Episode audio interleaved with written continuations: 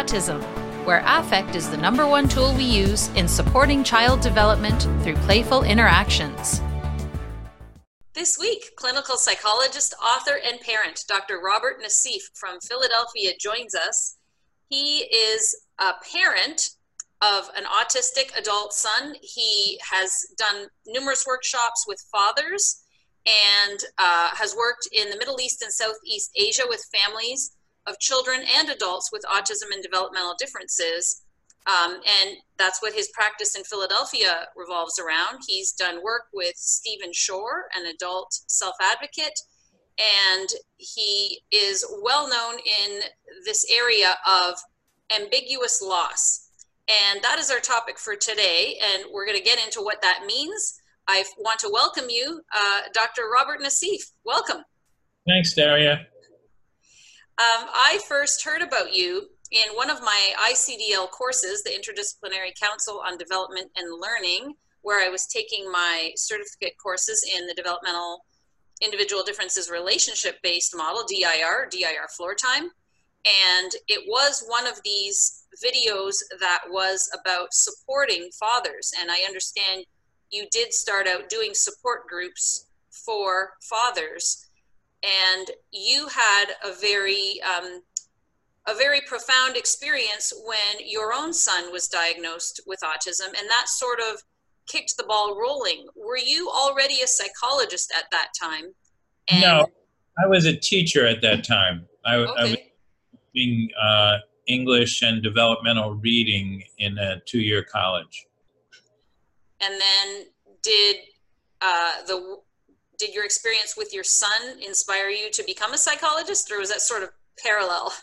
Well, no, that, that, he had a lot to do with it because you know in the beginning uh, I just felt so alone in, in in terms of the whole experience, and uh, you know was looking for support, and and I'd always enjoyed working with kids, and so especially in the beginning, you know, I thought I could fix him, so to speak. I thought I could make this all better and uh, that wasn't to be. Uh, so, you know, I had wanted to pursue my education, and you know, I wound up uh, getting my doctorate in psychology. Uh, and and writing my dissertation on how families uh, were able to cope with uh, children with special needs and developmental differences. And the reason I really wanted to invite you on the podcast, and I thank you very much for taking the time to be with us, is that, you know, this is quite an experience that is now being shared because of the internet. But, you know, there have been autistic kids, you know, always.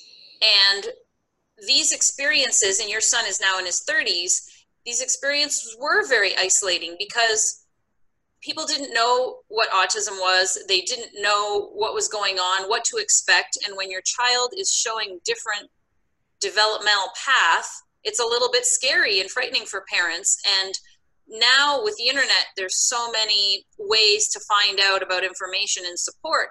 But even still there's still this um, mad rush of urgency when your child gets diagnosed that something's wrong, A, something's wrong, B, I need to fix it, and C, it has to be done as soon as possible. And we we know now from self advocates that um, there's a lot of things that happen that we misunderstand as parents because of the different developmental trajectory that our children um, take that things that we think of as deficits might not be deficits, they're just differences. And that alone is really hard for some parents to wrap their head around. Well, I don't understand why my, my kid is screaming his head off or banging his head or, or doing different kinds of things. And I, I loved uh, one of the videos, I, and I will share links to some of the links you shared with me, where you have this series of questions that you say to parents that you first consult with. Um, and did you want to talk a little bit about that? Well, sure. Um, and and I think even even though there's much more awareness of autism now than there was in the 80s when my son was little, that people still have the same questions and the same kind of reactions that I had. And and by the way, my son's going to be 40 in November. Wow. You know, I've uh, I'm quite at peace relatively with his autism, but I'm having a little hard time with this 40th birthday, frankly. Um, so I'm just sharing that. Um, it's been a long time. So, so you know, pe- people still ask, like, well, what caused this? Uh, uh, is it in my genes? Was it in the vaccines? Is it in the drinking water? And and they ask, you know, what's the future going to be like? Is this going to go away? Will will my child ever be independent? Will my child have relationships and friendships? Um, you know, will my child have a job? Will my child live independently? All these questions just fast forward in your mind uh, at the time of diagnosis. Despite all the information, when it's you, it's like a thousand percent. Like right now, it is about one and a half percent in the developed countries where we have fairly accessible health care. It's about one and a half percent, and we have reason to believe that's pretty much the global average where screening and diagnosis is available.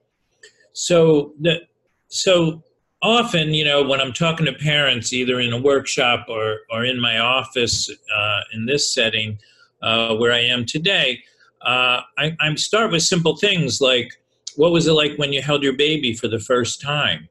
Because um, just I, I I want people to be in touch with that excitement and that love that is still there. This is still the same child they held for the first time that they were so excited about.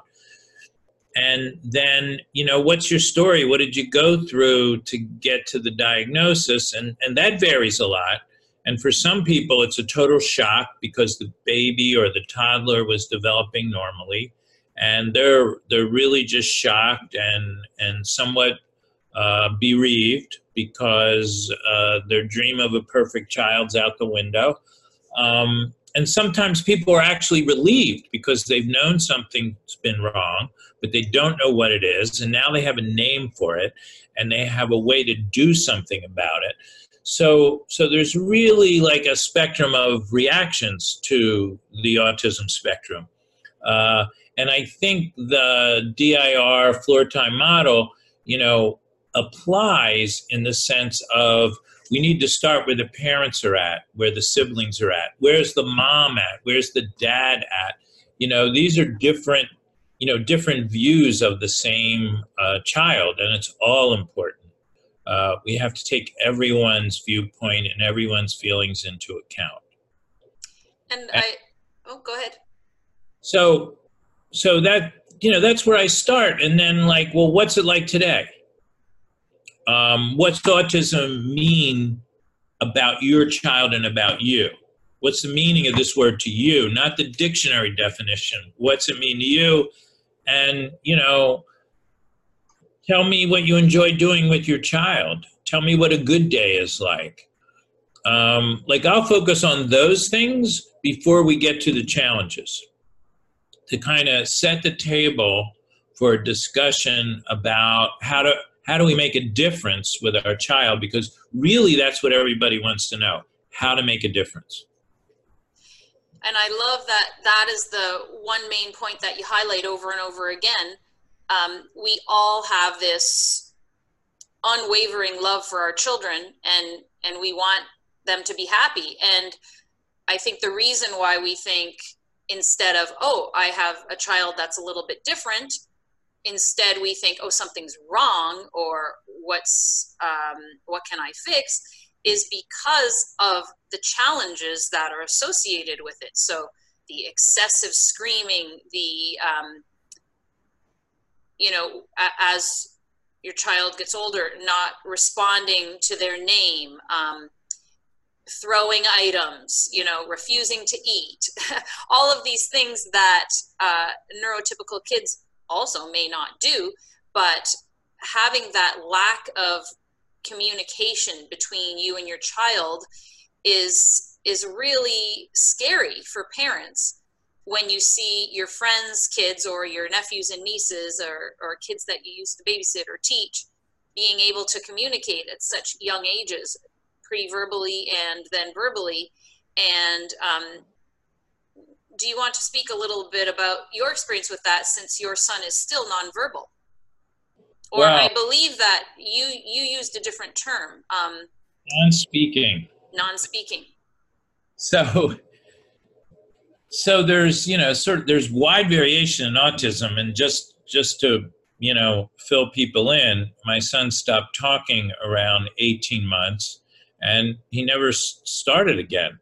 And um, so he's non-speaking and he has a severe intellectual disability. So he's actually changed very little since he's a little boy.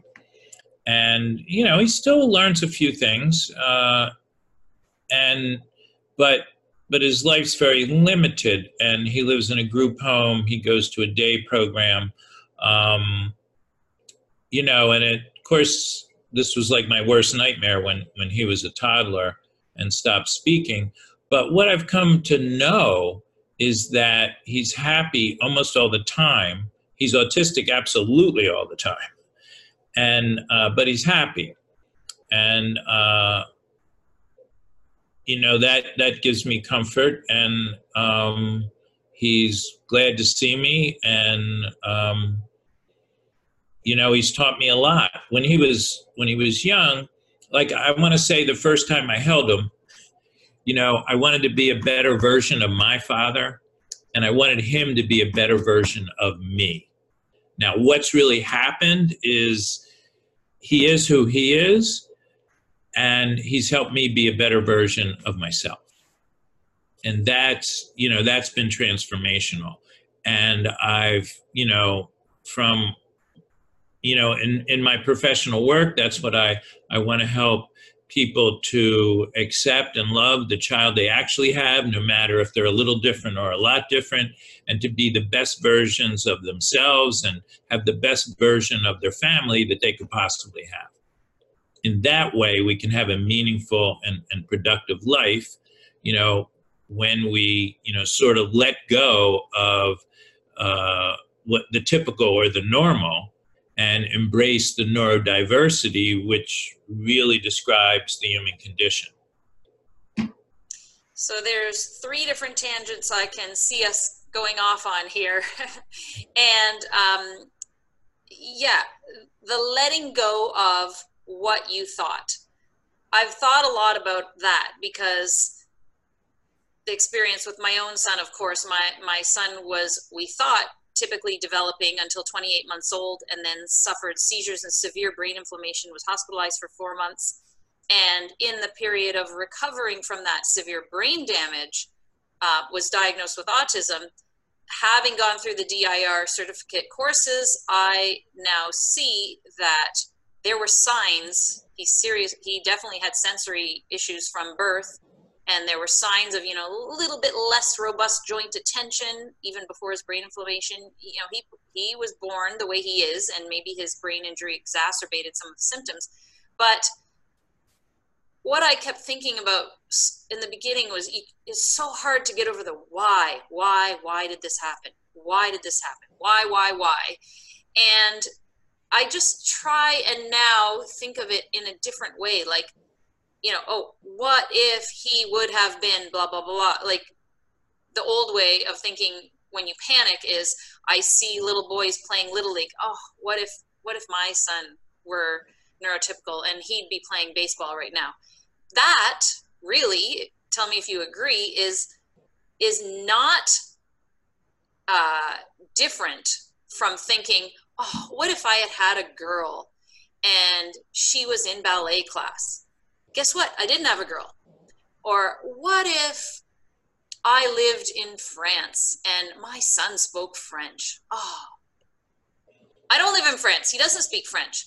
So what a silly thought. And and I don't want to go on the path of beating yourself up for feeling what you feel. You got to validate what you feel. I feel sadness when I see little boys age 10 playing little league and doing these things because that's what we did when we were kids me and my brother and it's sad to think my son can't have that same experience. And I get emotional even talking about it right now. And the main thing is, that's not what happened. And I have this beautiful child right in front of me that I love so much. I'll let you talk for a second while I overcome. Ah, uh, yes. So,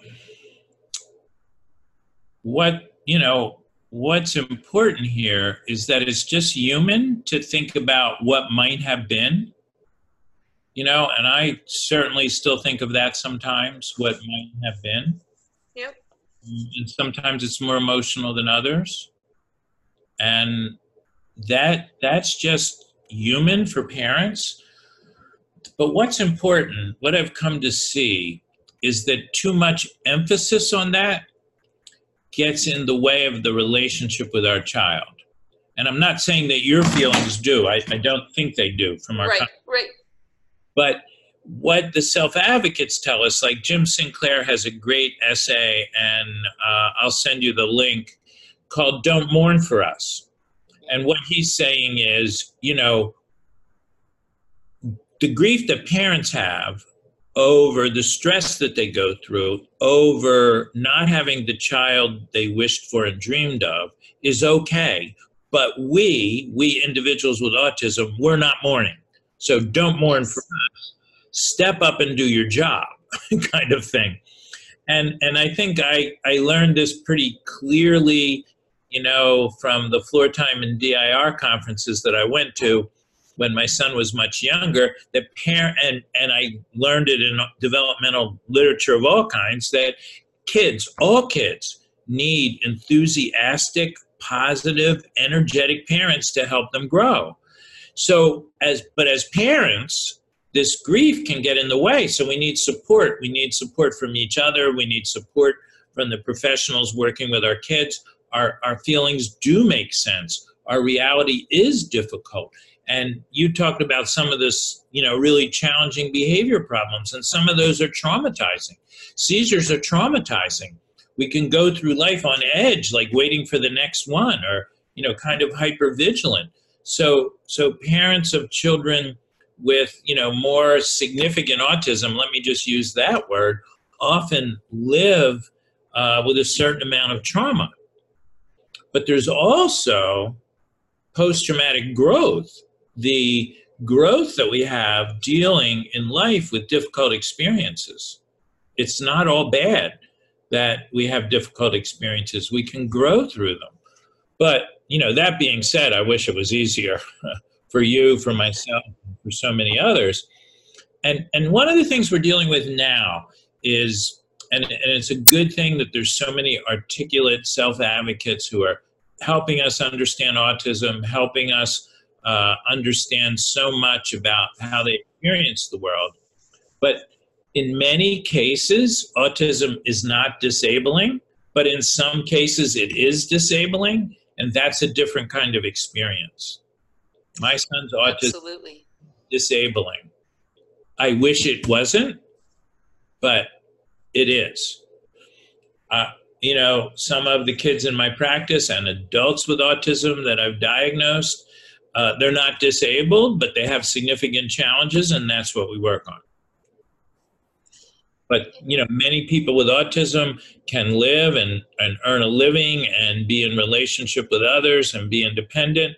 Um, and some need support through a life through the lifetime, but have a lot of abilities. Uh, you know, there's so many variations. You know, the the diagnosis of autism uh, in terms of social and communication uh, challenges and and repetitive activities and sensory differences. That's like the tip of the iceberg. What's beneath the surface is all the individual differences that we come to understand over time. Yeah, and and really it is a multi-step process and one of the things that I loved in your videos is that you said we celebrate inch stones instead of milestones. and that's truly been my experience. Um, there's there's these parallel paths. Our children developing. Uh, they are who they are. They're beautiful selves that they are, and then there's us parenting them and then there's us dealing with our own um, differing expectations that we had that we just discussed and you know every time our child has some kind of developmental leap that is really experiencing the same thing that all parents experience. It's just on a different timeline and looks differently. And it's it really is a process that takes parents differing amounts of time. Like you said there's a spectrum of parent experiences but maybe i felt traumatized for about 4 years just dealing with the fact that my son had such a traumatic injury, a brain injury that left him with severe brain damage, but then also all the stuff that we talked about, um, differing expectations, you know, which brings the whole other gamut. Um, getting to know your child, getting to know what they need, trying to find supports that aren't, what's the word, uh, insulting to your child's developmental process uh, I had, you know, so many professionals tell me things that didn't sit well with me. Like, I don't want my child to be forced to sit at a table doing menial tasks to learn certain skills. And that's what drew me to DIR floor time. Uh, finding the right school, preschool, finding the right school where you know that their best will be seen and nourished.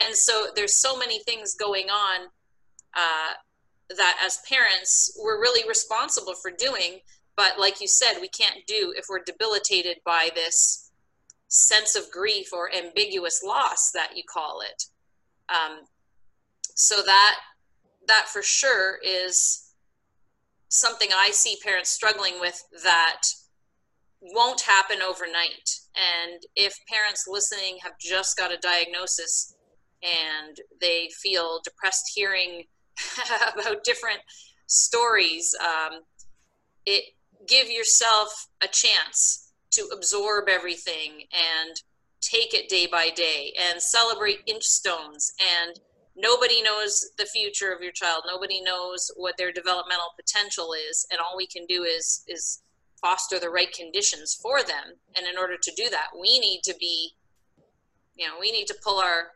pull our stuff together. yeah, we just we need to show up and do our best. So so let me talk about this ambiguous loss concept a bit.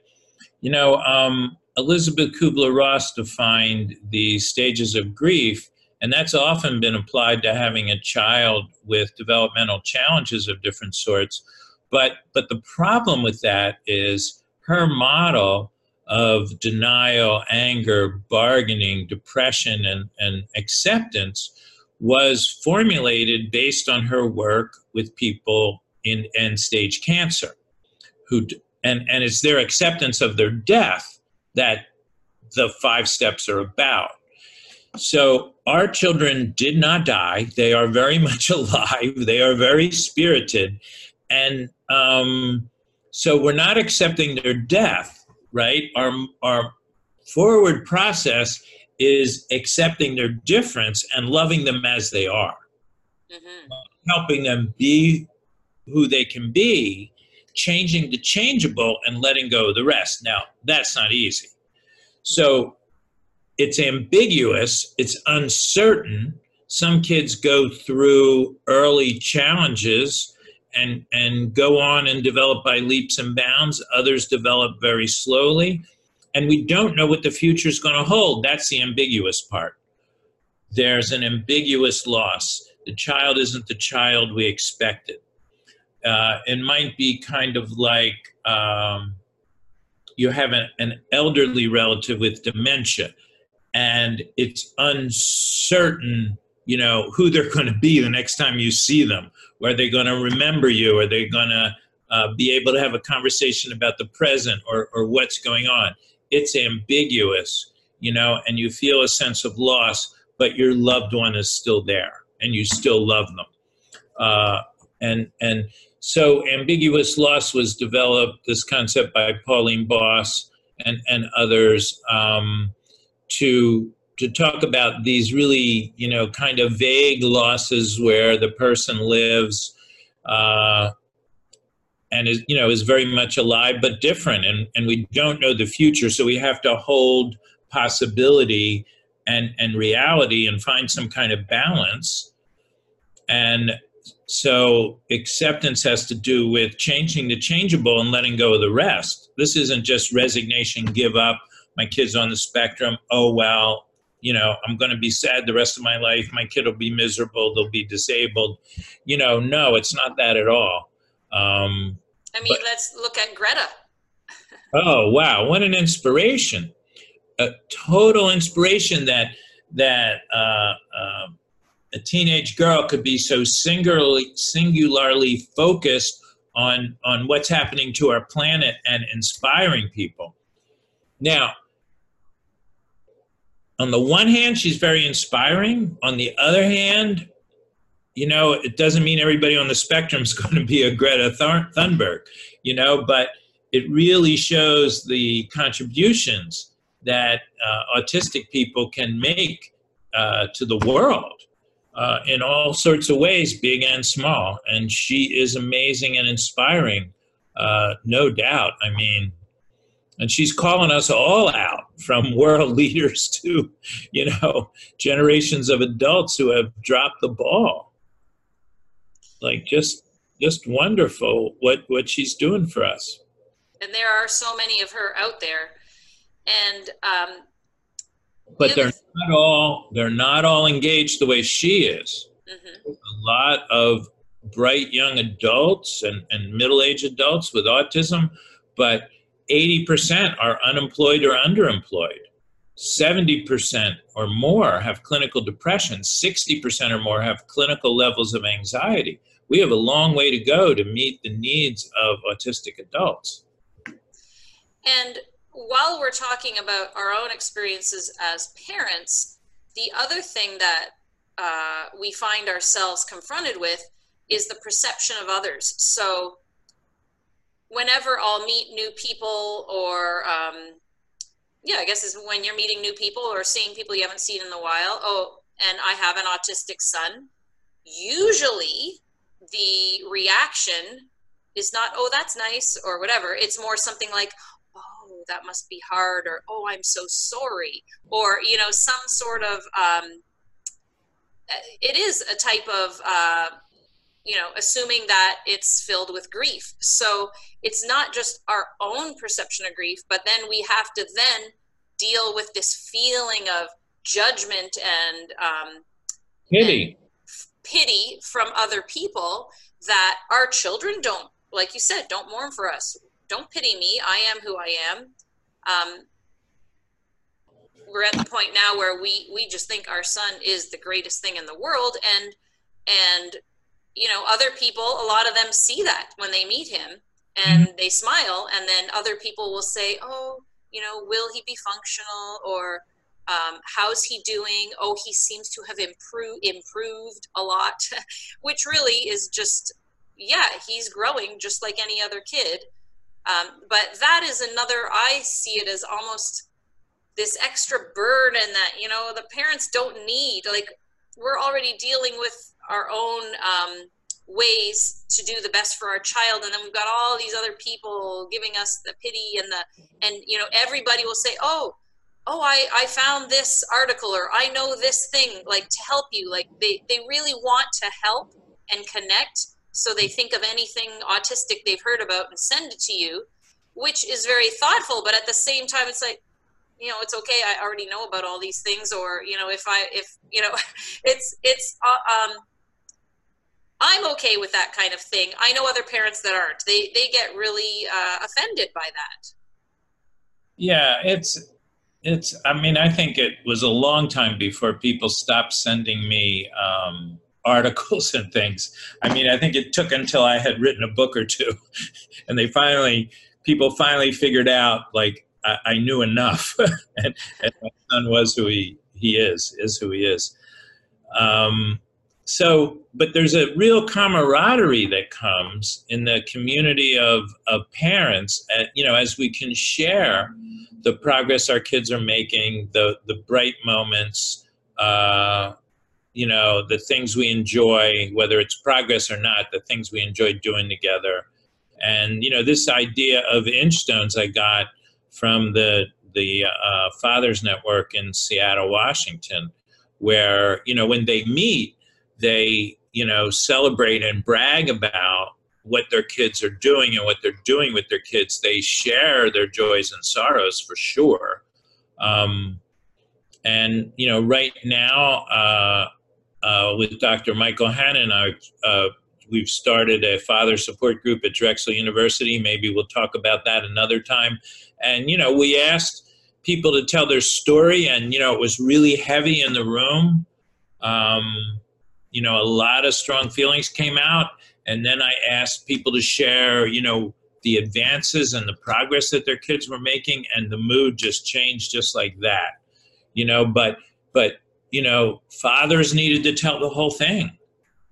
You know, mothers need to tell the whole thing. Now, one important difference that, uh, and I wanted to make this point uh, when you were talking earlier, that I think in the beginning uh, mothers more than fathers often blame themselves. Did I do something wrong? Uh, did I work too long during the pregnancy? Did I eat the wrong thing? There's a lot of guilt that comes in the unwritten job description of mothers. And it's not that fathers don't have guilt. I mean, we often think we didn't do enough, but but we're not as sort of held captive by the guilt that maybe it was me. And you know, when I talk to moms, I, I, it often takes years to get past that.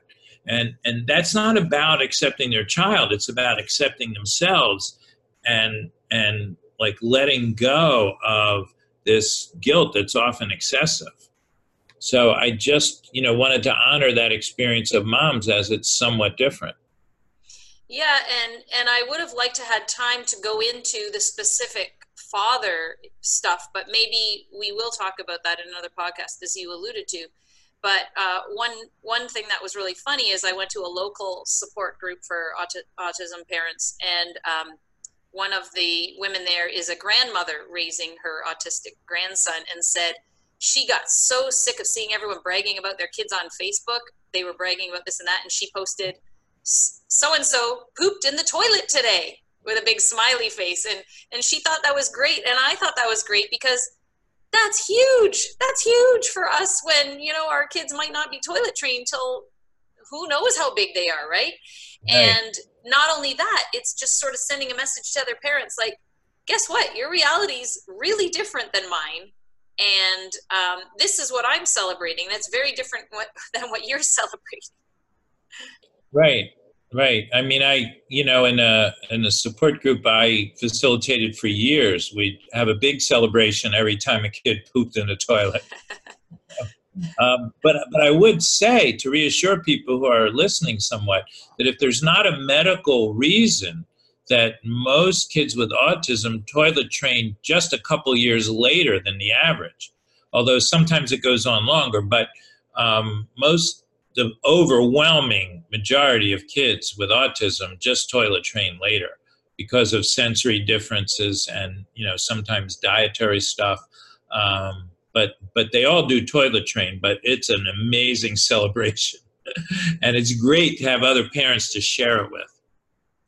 Yeah absolutely. Um, just a couple of points before our time wraps up here. I, I love the concept that you say we are building bridges, not walls, with the rest of the human spectrum. So you talk about different qualities that autistic kids have, and, and we often have them too. Uh, you know, we tap our fingers um, to regulate ourselves. We we do different types of things, and you know, autistic kids might be bothered by tags on clothes. Well, guess what? So are we. Maybe we don't like wool sweaters. So ex- describing these things not as autistic behaviors, but they are all human behaviors.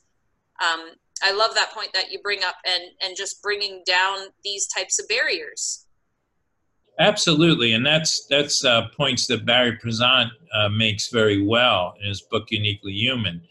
And um, it's just when you have so many of these that they get in the way of living that that it's then diagnostic in terms of the autism spectrum. But yep. all these things are human behaviors uh, that are widely distributed. And when we understand that, we can make the connection with any, you know, virtually any person with autism. Uh, we can find common ground, common in our common humanity. And, you know, that's like my son's autism has really taught me a lot about being human. And, and I'm still learning, um, as I should be.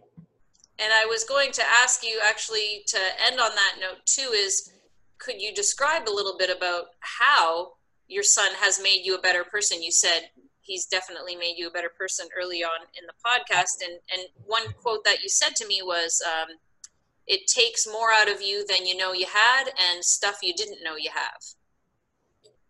Right. It takes a lot out of us, a lot of effort.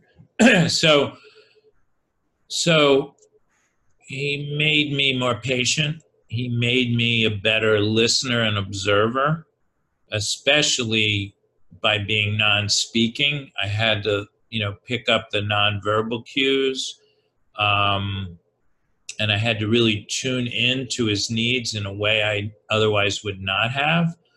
And I had to really learn that not everything's fixable.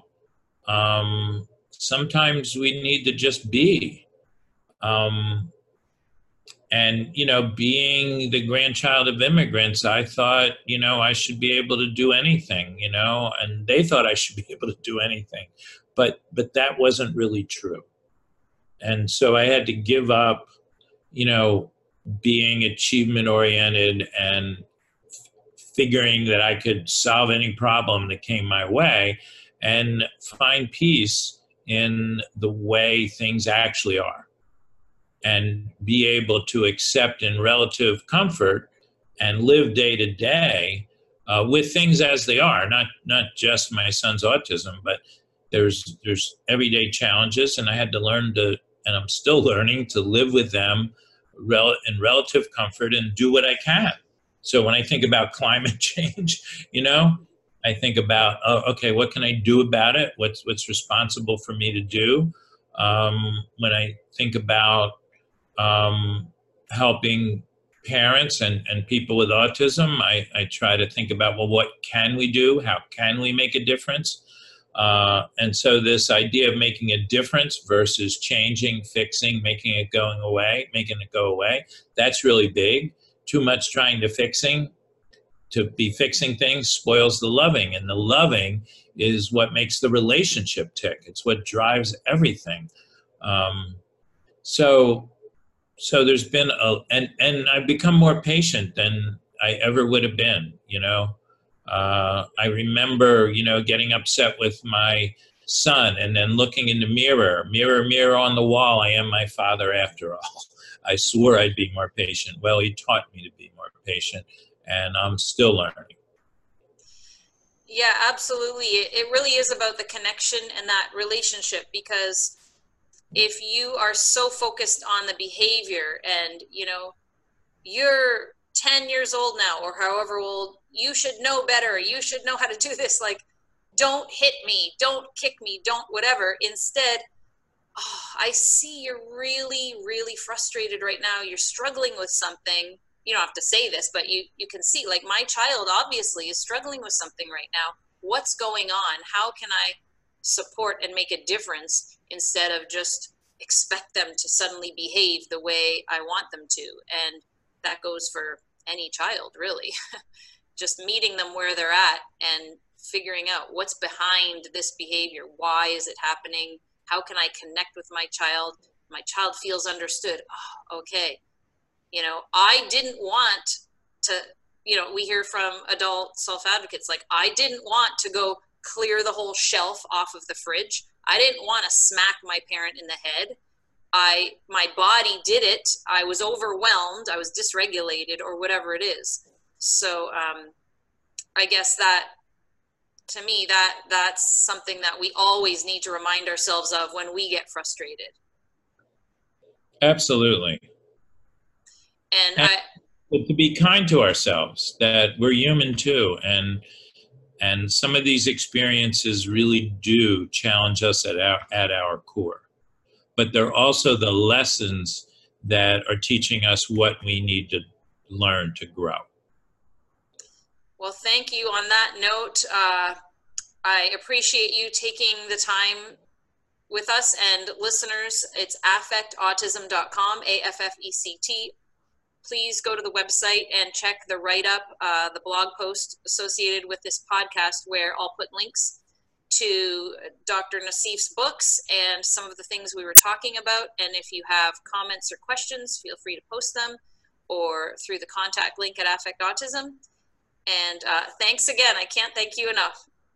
Thank you. Until next time, here's to affecting autism through play.